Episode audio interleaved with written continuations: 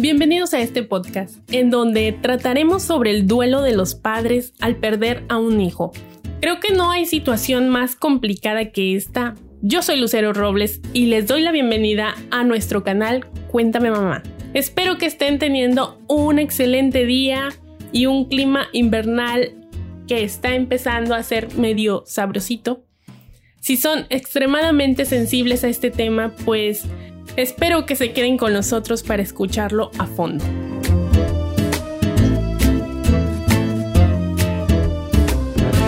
En el episodio anterior tratamos del duelo que pasan los niños al perder a uno o a ambos padres. Es una situación sensible, delicada, pero necesaria. Ahora, en este episodio, como ya lo decía, Trataremos del duelo que pasan los padres al perder a uno o varios hijos, que no ha sido una situación aislada. Es un tema delicado porque como padres, desde que los tenemos en nuestra pancita como madres, deseamos con ansias la llegada a nuestros hijos.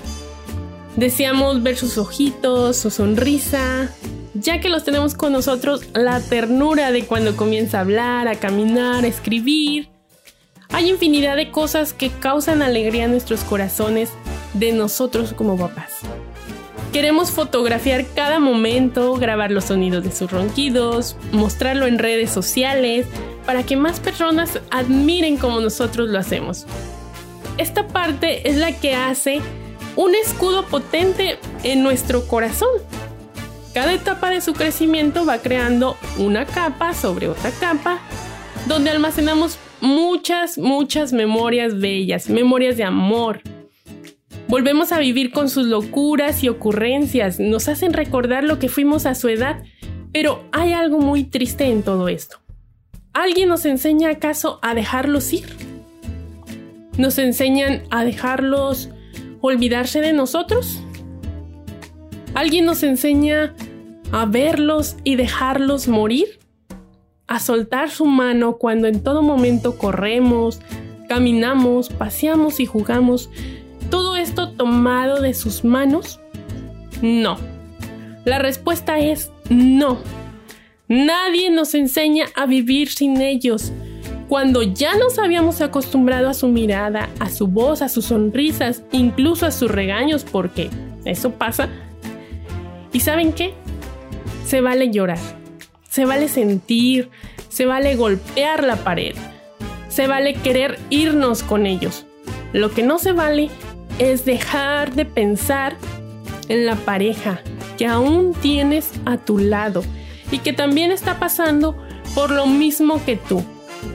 Si hay otros hijos, no se vale que te ciegues por perder a uno de ellos y dejes ir a los demás sin importar.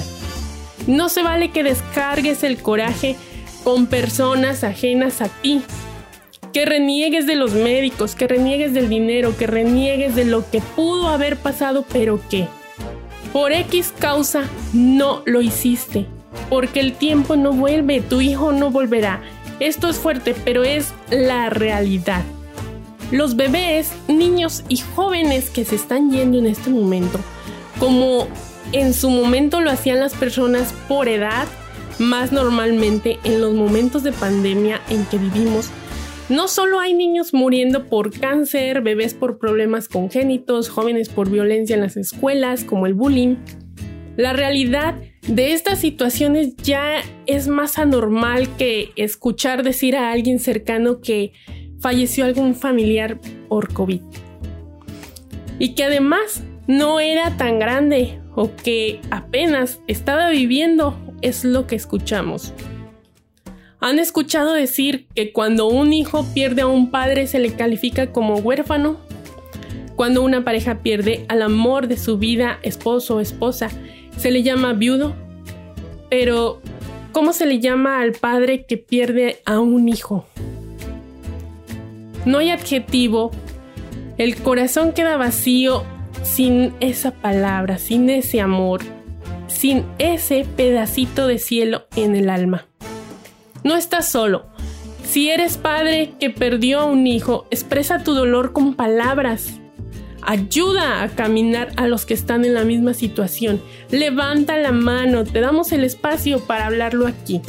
No somos expertos, no lo sabemos todo.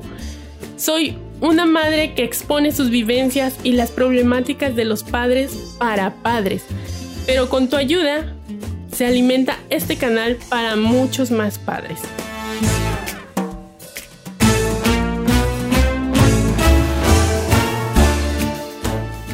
Con esto llegamos al final de nuestro episodio. Espero que les haya movido fibras de sensibilización y que si estás pasando por esta situación sepas que no eres el único, que hay personas igual que tú, que posiblemente están perdidas emocionalmente y que este contenido puede hacerles un poquito de crecimiento, un poquito de luz en sus vidas.